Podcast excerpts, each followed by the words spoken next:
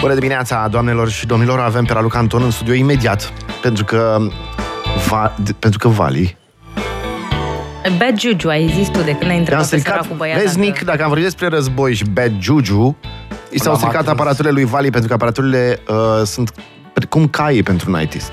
Simt calul, uh, simt uh, ITist imediat. A intrat sub imperiul îndoielii, nu mai nimărește. Ah, nu, uite, merge, gata. Merge?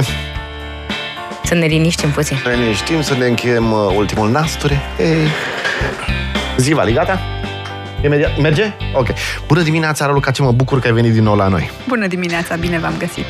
Raluca este psihoterapeut, este psiholog, este uh, psiholog cli- clinician uh, și cred că unul dintre cei mai potriviți oameni să ne vorbească un pic despre cum gestionăm noile realități. Pentru că trebuie să recunosc, m-am uitat, am fost invitat să vorbesc și eu despre asta și m-am uitat ce zic granzii din lume despre asta. Și ok, aia pozitivă, psihologia pozitivă e psihologie pozitivă, da, nu te mai uitat la știri, um, încearcă să controlezi lucruri în viața ta, etc. Dar sunt foarte curios, tu cum ai văzut lucrurile? Acum, în primul rând, trebuie să ne uităm la faptul că nici n-am ieșit bine dintr-o poveste, că am intrat în alta foarte repede Yep. și mintea cred că încă n-a apucat să se prindă că ceea ce se întâmplă nu e unul dintre cele mai ușoare lucruri pe care trebuie să le procesăm. Iar variabila importantă aici este faptul că unul se întâmplă lângă noi și că este asemănarea foarte puternică între noi și cei care trec prin situația asta și atunci știm că în astfel de contexte neuronii oglindă sunt foarte activați și trăim mult mai intens lucrurile, pentru că situații dificile au fost peste tot în lume tot timpul, însă nefiind atât de aproape și de asemănător Absolut. oamenii cu noi, poate că n-am simțit atât de intens ceea ce se întâmplă și cred că în momentul acesta pe lângă faptul că suntem foarte obosiți, nu știm cum să gestionăm o situație la care cum am spus cu toții, nu ne-am așteptat în timpurile noastre. Și atunci, prima reacție a fost de șoc. Mm. Iar în reacție de șoc ce facem este că încercăm să căutăm răspunsuri și asta am făcut, cred că, marea majoritate dintre noi în prima perioadă, prima săptămână, primele zile. Eram constant conectați la știri și la a vedea ce se întâmplă acolo. Mm. După care ne-am dat seama că asta ne costă foarte mult și nu, nu, nu putem funcționa, nu reușim să ne facem lucrurile pe care le avem de făcut și atunci marea majoritate dintre noi am reușit să ne repliem, apropo de ce spuneai și tu cu psihologia pozitivă și să ne uităm la lucrurile pe care putem să le facem și care sunt în controlul nostru, pentru că asta e cea mai mare problemă la accesul la știri. Faptul că la finalul zilei, pentru că nu ai control, ai un sentiment foarte scăzut de autoeficacitate. Mm. Și ai impresia că ziua ta este proastă, că nimic din ceea ce tu faci nu-ți iese, că nimic nu funcționează. Nu pentru că n-ar funcționa, ci pentru că ai această constantă ancorare în lucruri în care tu nu ai control de fapt. Și asta îți generează, că știu că ești pasionată de data trecută de neurologie, asta îți, um, îți trigăruiește niște sisteme de apărare, că până la urmă, uh, exact cum ai spus, da, nu suntem foarte amenințați de un război în Taiwan, de exemplu. Mai ales pentru cei care nu citesc neapărat geopolitică, să știm dacă prin uh, lovituri cu manta la vreun moment dat suntem sau nu uh, implicați și noi. Taiwanul e, a, e la revedere, e departe. Sau, uh, nu știu, uh, Australia sau whatever. Uh, Dar când este aici, când, cum ziceai bine, oamenii sunt asemănători cu noi, adică au o opțiune pro-europeană, sunt caucazieni, contează și asta. Contează inclusiv cum arată aspectul Sunt fizic. creștini, exact. Um, imediat simți amenințarea și amenințarea aia îți pornește niște uh, sisteme de apărare și de alertă în care ești. Și vorbeam cu niște oameni de la o companie, că îți povesteam mai devreme că am început și eu să fac uh, prezentări la companii și vorbeam cu ei că trebuie să fii undeva între, apropo de cât stai la știri. Adică, dacă nu citești știri deloc, iarăși cred că ai un sentiment de amenințare care nu e deloc clarificat. Adică, da, a fost amenințarea aia, știu că s-a vorbit de bomba atomică, știu că uh, ăla este nebun și deci oricând poate să vină o bombă atomică. Și rămâi agățat cu aia. Știrile și citirea știrilor ți-ar da șansa unei mici clarificări. În sensul de a înțelege. Zicea cineva tot așa la compania la care am fost. Zicea, păi, eu m-am uitat și am încercat să înțeleg care e de fapt contextul geopolitic acolo, să văd cam care ar fi rezultatele posibile. Și rezultatele posibile s-au micșorat ca număr pentru mine de când am început să citesc.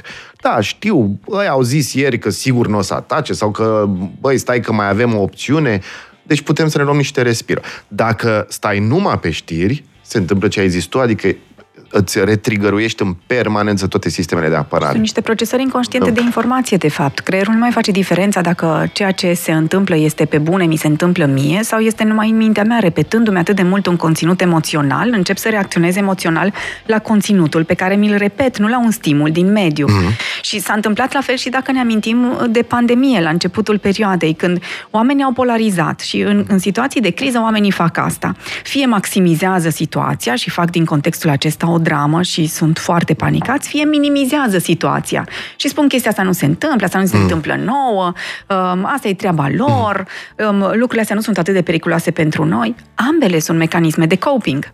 Este modul în care fiecare dintre noi face în față unei situații de criză și cred că oricare dintre noi, dacă ne-am uitat acum la viața noastră, ne-am dat seama în care dintre categorii uh, sau care dintre categorii ne este mai uh, apropiată sau pe care o folosim mai des.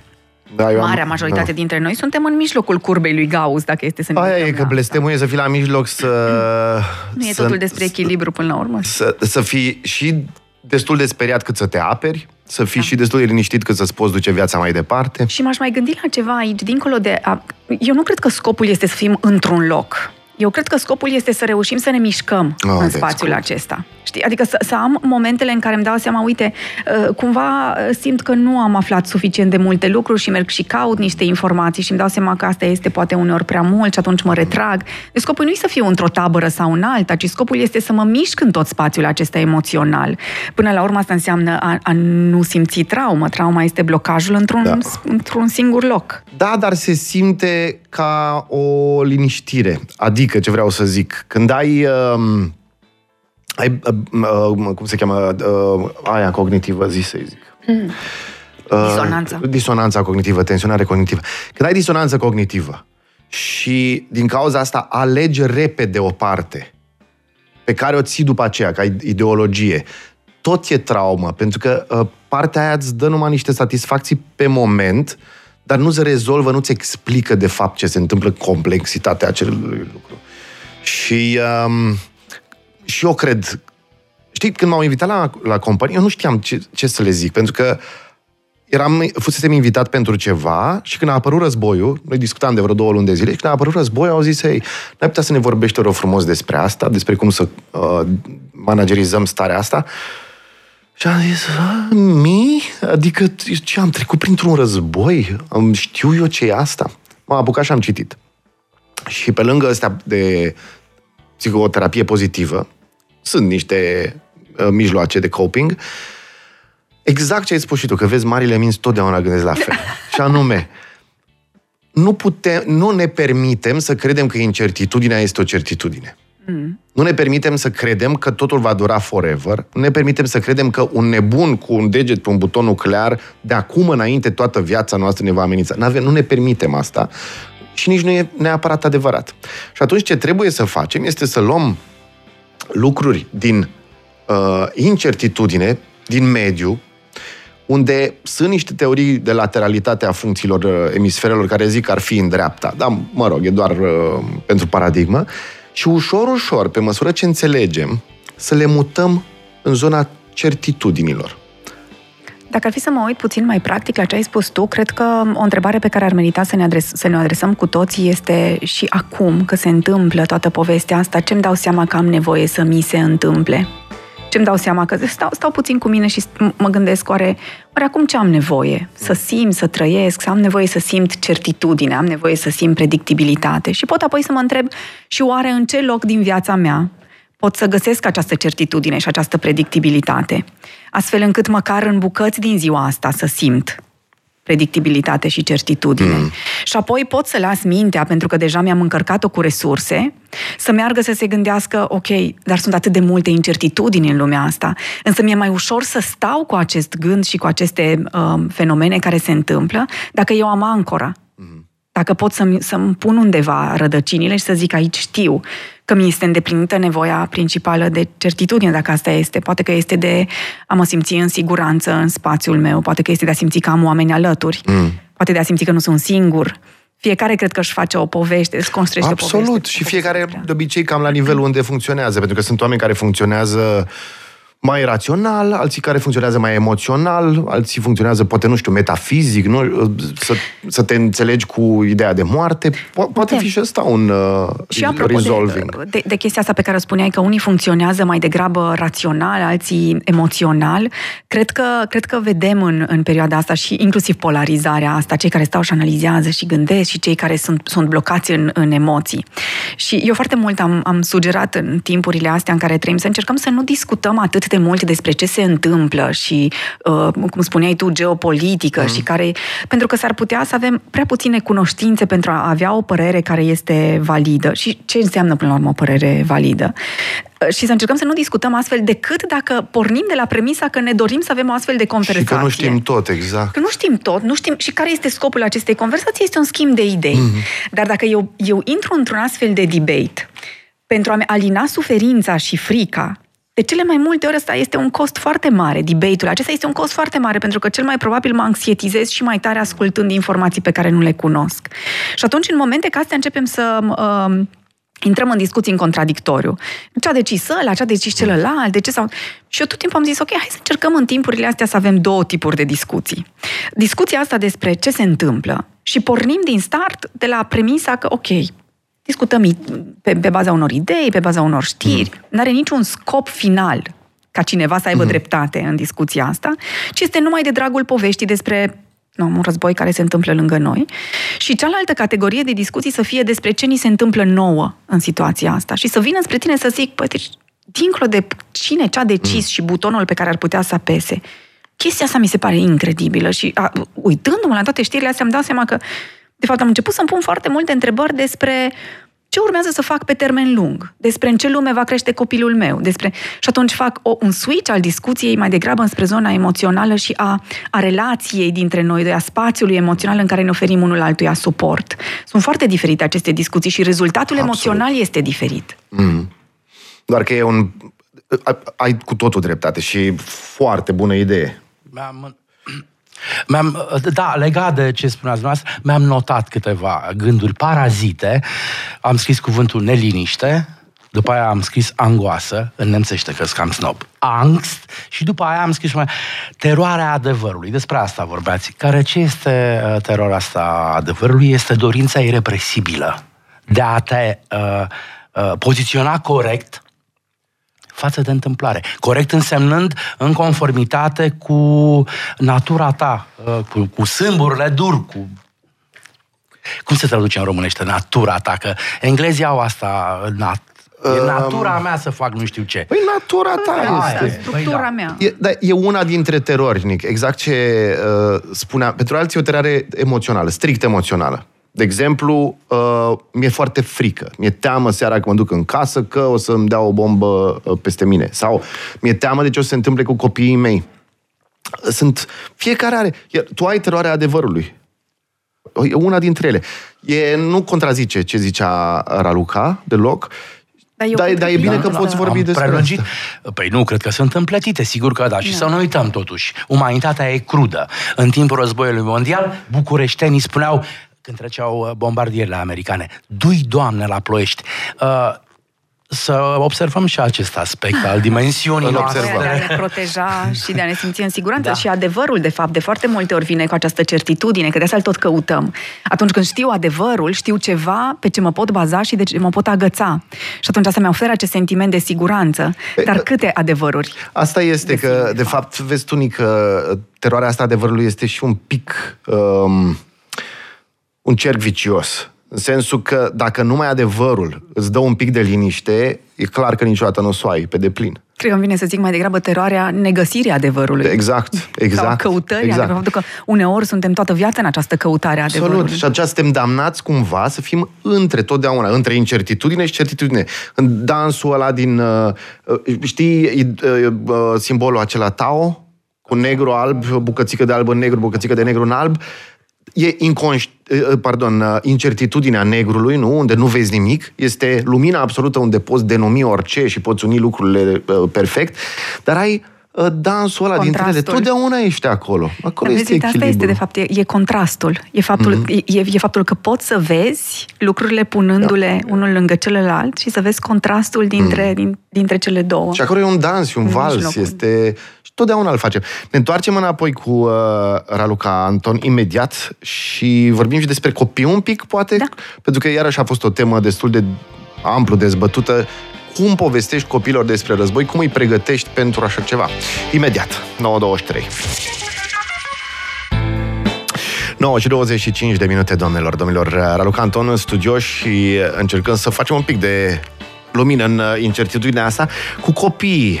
Tot așa, uh, mulți oameni au întrebat, ok, ce facem cu copiii? Sunt victime clare ale acestui măcel. În același timp, te gândești și că expunându-i la lucrurile astea, îi faci continuatorii astfel, uh, unor astfel de modele, în sensul că războiul devine o chestie naturală, po- face parte din lumea lor, Uh, cum le explici? Le spui, războiul este ceva crun, n-ar trebui să mai fie război, dar îl pregătești oare pentru viitoarea realitate pen- prin asta? Trebuie să fii un pic lucid. Cum? De la ce vârste? Tu cum ai văzut lucrurile, Raluca? În- În primul rând, aceasta este și realitatea lor. Adică Ei, ei trăiesc în, Mhm. Află în oricum. povestea asta, află oricum și noi știm că ei uh, citesc pe mimica facială a părinților trăirile părintelui. Și atunci își dau seama că ceva, um, ceva se întâmplă. Și cred că asta este primul lucru la care trebuie să ne gândim. Dacă noi nu îi explicăm copilului ce se întâmplă, dar eu procesez această informație și mi este teamă în relație cu această informație, copilul vede mai degrabă emoția.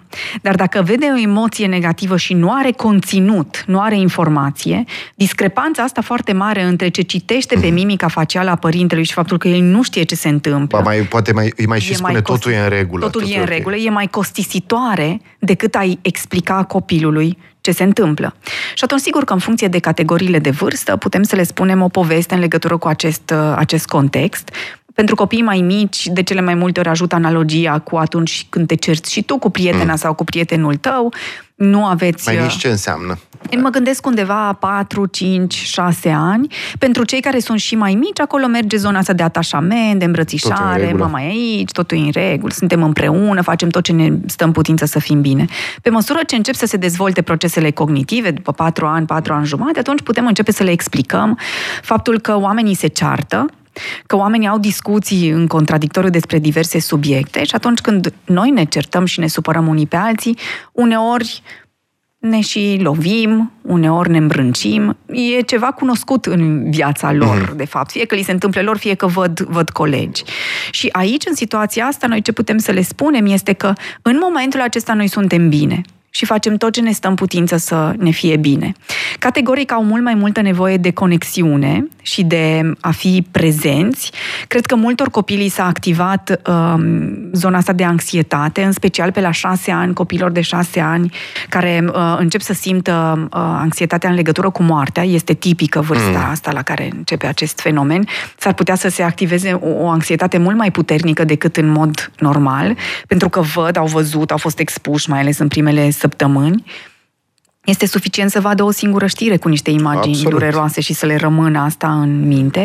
Și apoi uh, stau să mă gândesc la cum a fost pentru noi experiența asta la propriu, împreună cu uh, Adela, cu colega mea, noi am avut mămici care au stat la noi și în Mhm. continuare ne ocupăm de niște mămici uh, și uh, pentru uh, fica mea nu, a- nu a stat, nu, a- nu era acasă, era la bunici atunci, am ales mm. să facem asta, dar uh, fica cea mică a colegei mele, a Adelei, era acasă și îmi amintesc că um, a zis într-o zi că pentru ea e mult ce se întâmplă, um, că ea înțelege că acești copii suferă și îi pare foarte rău, în special că tăticilor nu sunt cu ele, dar pentru ea este mult și mi s-a părut incredibil că a putut verbaliza de fapt că, ok, și s-a jucat cu fetițele și a petrecut timp cu ele, dar cu toate astea în interior pentru ea a fost mult. Și cred că e important să fim conectați la, la copiii noștri în astfel de momente, astfel încât să vedem cum este pentru ei. Și la câteva zile distanță le-am auzit pe fica cea mică, Adlei, și pe fica mea, în camera Anei, a fiicei mele, discutând despre război. Mi s-a părut fascinant, le-am înregistrat. Um, pentru că aveau o discuție foarte serioasă despre ce se întâmplă. Și a venit Antonia și a zis, tu ai văzut? Nu-l poate opri nimeni pe ăsta. Ăsta face ce vrea el acolo. Și nici măcar ăia din țara lui nu-l mai vor. Dar nu reușește să-l oprească nimeni. Și bineînțeles, fică mea fiind un pic mai mică, Mie îmi vine să-l bat. Mie îmi vine, deci eu m-aș duce și l-aș... Dacă l-aș prinde acum... Dacă l-aș prinde acum... Și uh, mi s-a părut foarte interesant cum ele, de fapt, în povestea asta lor, șase și șapte ani au, în povestea asta lor, ele și-au procesat experiența. Și au făceau povestit practic despre- geopolitică. au în discutat despre jocul ce lor, s-a da. întâmplat și cum suferă și um, Tim Tecana zicea că a avut Ana o replică din asta pe care noi am tot repetat-o în perioada asta, că ei suferă foarte tare, însă noi avem viața noastră. Și i-a spus Wow. asta, ei suferă, noi avem viața noastră. Și bineînțeles s-a încheiat discuția cu hai să ne machem. Limite sănătoase, asta înseamnă. Cred că da, și cred că e important să știe despre ce se întâmplă, dar în același timp, acum, în momentul acesta, noi suntem ancorați în realitatea noastră. Nu putem rămâne blocați acolo, pentru că costurile sunt foarte mari și pentru noi. Absolut. Și nu mai putem să-i ajutăm pe ei până la urmă. Știi că și asta, suprafuncționarea asta în ajutorul celorlalți, e cu un cost atât de mare pentru noi, încât la un moment dat nu mai putem fi suport pentru cei care au nevoie. Um, Aș adăuga, sunt absolut de acord cu tot ce ai zis, și aș adăuga faptul că pe la patru ani începe, încep copiii să se gândească la moarte și au o mare problemă. Ce, a, ce am făcut? Așa. Și au o mare problemă cu uh, teama că părinții lor vor păți ceva, pentru că ei pe la 4-5 ani încă nu-și pot imagina uh, propria lor dispariție. Și au o problemă cu părinții lor și atunci trebuie să li se zică foarte clar că uh, adulții fac tot ce pot ca să fie safe, le arăți eventual uh, uh, și o hartă unde, uite, le explici un pic diferențele între, uite, cam pe aici suntem noi și uite, cam pe aici mergem noi la schi și uite, cam pe aici sunt, vezi, nu e, e mult până da, să... Foarte important Da. ce spui acum, ancorarea asta în spațiu, să vadă unde, unde se întâmplă lucrurile. perspectivă. Iar apropo de anxietatea asta de moarte, care eu cred că s-a declanșat în perioada asta a copiilor și de pierdere și mai ales în povestea asta cu imaginea acelea cu mămicile care t- trec granița și tații unde sunt. Și, deci, cred că au, au o, chiar dacă nu pot pune în cuvinte, da. înțeleg ce se, ce se întâmplă acolo. Uh, și, într-adevăr, apare acest fenomen undeva pe la patru ani jumate, se numește teoria minții, în care ei încep să-și dea seama că lucrurile din capul lor sunt diferite față de lucrurile din mintea celorlalți și pe la șase ani se concretizează cu adevărat anxietatea asta de uh, moarte, Moarte. moarte, când ei realizează că este irreversibil fenomenul. Când își dau seama că dis- dispare cu totul și atunci încep să pună întrebări, dar unde se duc, ce se întâmplă? Și sunt acum câteva materiale pentru copii foarte frumoase, niște povești care ajută mult. Știi, noi avem tendința să evităm să discutăm despre lucrurile astea, dar dacă ne gândim istoric, copiii erau în sat, de exemplu, erau uh, participanți activi în, în morm- la înmormântări, de exemplu, aveau un rol acolo și era această naturalețe a fenomenului. Din fericire eu am trăit asta și uh, sunt absolut de acord cu ce spui, fiind nepot de preot, nu că participam. Participam, cred că de la 2 ani am fost uh, bă, și mai țineam și uh, la înviere, mai țineam uh, crucea și mai... Eram o- om al bisericii, ca să zic așa. Iar mormântările erau pentru mine ceva absolut natural. Mergeam cu toți copiii și ne uitam. Și mă uitam după aceea la niște nepoți pe care i-am dus acum câțiva ani, tot la o mormântare. Trebuia să luăm ceva de la cineva. Și acolo era o mormântare. Și am zis, ok, vreți să vedeți? E, v-ar speria? Hmm, chiar o curiozitate. Și au venit și au văzut și li s-a explicat, le-am explicat despre naturalețe, despre asta, de ce se întâmplă tot ritualul ăsta. Și cred că le-a scăzut mai mult anxietatea decât să le-o crească. Pentru că, da, de câte ori încerci să dai afară moartea din viață, o să trăiești mort. Da. Uh, Felicitări foarte multe pentru cum ai gestionat cu uh, fica ta. Pe- uh, Iarăși, un mod de a le scădea un pic anxietatea în fața unui absurd, cum este războiul, este să le dai un pic de sens, de exemplu, să ajute oameni. Faptul că au fost implicați, uite, și în asta, cred că este ceva fantastic. Da, pentru că în astfel de momente, dincolo de ce povesteam uh, înainte de pauză, cu nevoia de a simți că ai control și autoeficacitate la finalul unei zile, să faci lucruri, tot în situații de criză, noi știm că solidaritatea este un element esențial uh, care, la care e să fim atenți pentru a produce stare de bine pentru noi, care în momentul acesta nu suntem într-un astfel de context. Și atunci fiecare, eu am recomandat extrem de mult, oricât putem face în momentul acesta, sigur, cu cât simțim că avem Mhm. resurse în perioada asta, să putem ajuta, pentru că ne oferă acel sentiment de apartenență, de suntem împreună în, în povestea asta, suntem, ne suntem alături. Și mai apare acolo un mecanism foarte interesant. În momentul în care îi ajutăm pe ceilalți, credem că dacă ni se va întâmpla și nouă și noi vom primi ajutor. Și atunci asta ne dă un soi de sentiment de Mm. siguranță. Yep, confirm. Am luat și o, am luat o familie și um, dincolo de, uh, nu știu cum să zic, superficialitatea faptului că, ah, um, sunt, fac parte, trăile emoționale cu ei sunt ceva foarte uman, adică mă întregește inclusiv durerea pe care o simt când uh, particip la durerea lor, cumva, că îți dai seama, lacrimile apar imediat, când- numai dacă îi întreb și acasă cum e la Odessa și e deja ceva... Și e, e taf, dar în același timp, da, uman. Plânsul e un limbaj universal, nu Mm. avem nevoie să ne înțelegem pentru asta. Yep. Păi, Raluca, mulțumim foarte, foarte mult. Mulțumesc Uh, și mai, eu. mai vrei să ne spui ceva? Adică eu sunt absolut deschis la orice ne spui tu. Dar cred că ce, ce aș vrea să, să transmit așa spre final este că merită să ne adresăm întrebarea asta de a, mai des decât o făceam înainte, oare în timpurile astea ce m-ar ajuta, ce aș, ce aș avea nevoie, Ca- ce ar fi o resursă pentru mine în, în momentele astea. Vrei să întrebăm oamenii să vezi pe loc ce zic câțiva? Da. Hai să facem Ok, asta. so 0758948948. Ce simți, dacă îți pui întrebarea mai ales pentru prima dată acum, ce simți că ai avea nevoie în momentul ăsta, uh, în momentul ăsta istoric, să zic așa? Mhm. Uh, avem nevoie... A, zice, aveam nevoie de misiunea asta. Ok. Foarte frumos. Uh, Gilda, te-ai gândit? Nu? Mă gândesc Nu. în timp ce... Nic? De ce ai avea nevoie de adevăr?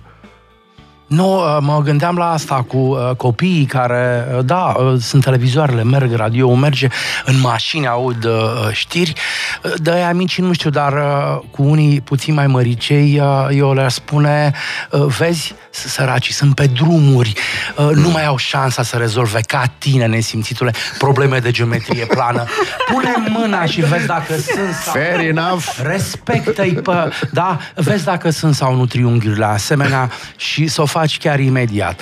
Uh, știi? Uh, b- Ce bine, dacă ar funcționa Nu, mintea. ce vreau să spun cu asta? Păi dacă îi lași acolo uh, lipiți de tictoace și de prize și de... E nenorocire. Uh, că noi nu știm cum să o trauma- traumatizează. Ei de, de voi pretindeți că știți, dar eu nu cred că știți chiar tot. Așa că ținuți departe, Raluca, eu trăiesc cu asta în fiecare zi, ca să știi. da. Nu, Da. ideea era... Uh, uh, Da, știi, cu burta pe carte e cel mai... A, uite, uh, ascultându-te acum, spunând chestia asta, chiar cred că pentru cei care sunt mai mari, pentru adolescenți, de exemplu, toată povestea asta poate fi un foarte bun moment de educație mm. din multe puncte de vedere. Foarte, de la, de la a oferi suport, la a înțelege partea asta politică, la a înțelege cum funcționează lucrurile, la a înțelege inclusiv strategie Mhm. și cum, cum, cum și-au așezat oamenii toată povestea. Mm, că- Cred că avem pentru strategii și pentru cum și-au așezat, deocamdată cred că avem prea puține informații. Informații. Pentru că atâta vreme cât războiul în sine continuă, este clar că uh, fiecare parte își, își impune adevărul, vrea să păstreze, în- nu, nu spui în gură mare câte pierderi ai și așa mai departe. Da. Adică e, dar după aia s-ar putea. Dar cred că pot învăța strategie interioară, pot învăța să diluiască, uite, cu un astfel de moment care e foarte, foarte greu. Și tot, știi, eu tot, am o vorbă așa interioară, că eu cred că faptul că am copilărit în comunism m-a pregătit să mă bucur de orice colă voi bea vreodată și de orice șnițel din lumea asta. Șnițelul era o raritate pentru mine când eram mic. Se întâmpla la bunici, se mai întâmpla la aici colo, care mai aveau pile la carne, să zic așa. În rest a fost o copilărie destul de, um, cum să zic, um, Plană. Nu neapărat um, frustă, așa, adică um, bine, ne jucam, dar n-aveam căldură iarna, erau niște de Faptul că acum am căldură iarna, pentru mine este wow toată viața. De aia spun, ok, vin momente de genul ăsta în care trăiești cu anxietate, în care tu ca și copil trăiești cu anxietate, poate apreciez mult mai mult vorbalul unic, dar un pic mai fin, poate apreciez mult mai mult când ai pace și probleme geometrice de rezolvat. Da, da, e ocazia, diriginții acum îi pot învăța despre solidaritate umană, despre Absolut, empatie. absolut. Dar cred că o și despre, fac majoritatea. Uh, ia fiecare să vină mâine cu un plovăraj la școală pe care nu mai poartă. Sau habar n-am, un cadou pentru copie. Nu știu, se pot face niște lucruri. Da, da, da. De da. asta, practic. Am răspunsul. De ce aș avea nevoie acum? Să înțelegem că fiecare vrea să înțeleagă ce se întâmplă și că nu suntem unul împotriva celuilalt. F- Foarte frumos. Asta cred că am nevoie eu. Hai să vă mai citesc, uite, de la ascultător. Certitudinea că se va termina în curând. Apropo de discuția noastră, cu nevoia de a învăța să stăm în impredictibilitate. Yep. Nu vom ști când se termină. Dar știm un lucru. Dar pe de altă parte știm că incertitudinea nu e certă pentru totdeauna și că nu este infinită. La un moment dat se va lumina, ca să zic așa. Uh, mă rog, bere, whisky, etc. Cu pri- ca prietenii să-mi confirme că în cazul în care se întâmplă ceva vor prelua și invers. Probabil te gândești la copii, te gândești la o groază de lucruri. Dar uite, apropo de chestia asta și spuneai la un moment dat de mecanismele de coping, că le-am văzut în urmă cu uh, o săptămână, dacă voiai să-ți faci, cu, cu două săptămâni, mm. dacă voiai să-ți faci programare la pașaport în Cluj cel puțin, puteai să-ți faci programare pe următoarele câteva zile. Da. După povestea asta, mai puteai să-ți faci programare prin mai. Da. E un mecanism de coping asta, știi? Fiecare Absolut. își așează Să lucrurile. știu eu că pot să plec dacă se întâmplă ceva. Uh, avem nevoie de comunicatori cu empatie umani ca voi. Mulțumim foarte mult. Neața, ce bine că vorbiți despre asta. Eu am uh, nevoie să vorbesc cu diferiți oameni ca să știu că toți simțim la fel. Sentimentul de conexiune, cumva. Da, dar nu toți simțim la fel. Da. Deși foarte mulți, de, sub nevoile noastre de a ne confirma uh, bias-ul emoțional, simțim toți, de fapt, teamă, nu? Furie, um, gingășie și uh, compasiune pentru oamenii care suferă acolo. Dar putem sta împreună fără să simțim același lucru. Bașca. Dar ce apropiați oare? Că m-am tot gândit și nu numai acum, uh, când există polarizări de genul ăsta, pentru că au fost, iarăși a dat naștere la o groază, cum zici ceva ce nu îi convine unuia, ești prorus, ești zelenist, ești... Uh, soț și soția ai întâlnit care să se certe din cauza războiului ca să... Dar sunt, eu am întâlnit multe persoane în ultima perioadă care aveau discuții în contradictoriu care mi se păreau delirante mm. în, în legătură cu toată povestea asta și uh, mereu interveneam și spuneam, da, ok, dar care este scopul acestei discuții? Mm. Până la urmă, ce, ce facem aici? Vrem să aflăm, apropo de ce spunea Nic, adevărul? Acum noi îl aflăm aici, adevărul acesta? Mm. Și, de fapt, cu ce ne ajută pe fiecare dintre noi să ducem această discuție în acest mod? Pentru că de cele mai multe ori aceste discuții sunt o descărcare emoțională. Și, și, o, și o nevoie de reconfirmare. Deci tot de, eu cred că, de fapt, discuțiile, grosomodo, mai ales de genul ăsta în contradictoriu, sunt de două feluri. Cum bine ai zis tu, cele în care ambii sunt pregătiți să-și schimbe părerea, adică discuția mea, schimbul ăsta de informații cu cineva, poate și accept că la mine va modifica niște lucruri și că ce am crezut până acum e greșit. Deci asta e un gen de discuție și este foarte um, eficace pentru amândoi. Dar ai genul de discuție în care fiecare, de fapt, își folosește toate armele. La unii este o verbalizare foarte bună și o fluență foarte bună și o logică foarte bună. La alții este o uh, violență emoțională pe care, așa, pe dedesubt, o pun pe tine ca să te sperie uh, și să fii de acord cu ei. Și fac lucrurile astea doar ca să-și reconfirme ce au crezut ei. Deci cred că acolo este cuiul lui pe pelea și anume, păi, ești pregătit să afli lucruri noi sau vrei să le ții pe ale tale? Aș formula un pic diferit asta. Ești pregătit să vezi că nu e nevoie să fim cu toții de acord? Mm. Nu avem nevoie să fim, dacă, dacă suntem cu toții la fel, mm. unde este linia aceea de mijloc din Yin și Yang? Știi? Asta, asta e de fapt. Nu avem nevoie să, fi, să gândim cu toții la fel. E, e, e prea puțin să gândim la fel într-o situație. Când putem avea atât de multe păreri și asta poate fi atât de mult și atât de valoros. Și să acceptăm diferențele Și atât de între periculos noi. poate să fie. Pentru un om speriat că cineva are Un om altă speriat e părere, mult, da. știm toate mecanismele, cine știe pe cine a avut în familie, um, poate să fie o teroare imensă că altcineva gândește uh, diferit. Păi da, există, băi, stai, e un nivel uh, al atrocității uh, dincolo de care nu mai poți să fii împreună nesimțind la fel, îmi pare rău să o spun. Așa că divorț, la revedere, goodbye, fiecare pe cărărula lui, nu mai bem împreună, nu ne vedem, uh, dormitor, uită! Gilda, adu Da, pace, dar te rog. Mai sunt și alte tipuri de relații. Adică, uite, cum suntem noi trei matinal, cum sunt relațiile de prietenie, de colegialitate, adică nu totul se termină printr-un divorț. Bă, La un moment dat poate trebuie să lucrezi cu cineva și n-ai ce să faci Dar am altceva. specificat nivelul de atrocitate al realității. Da.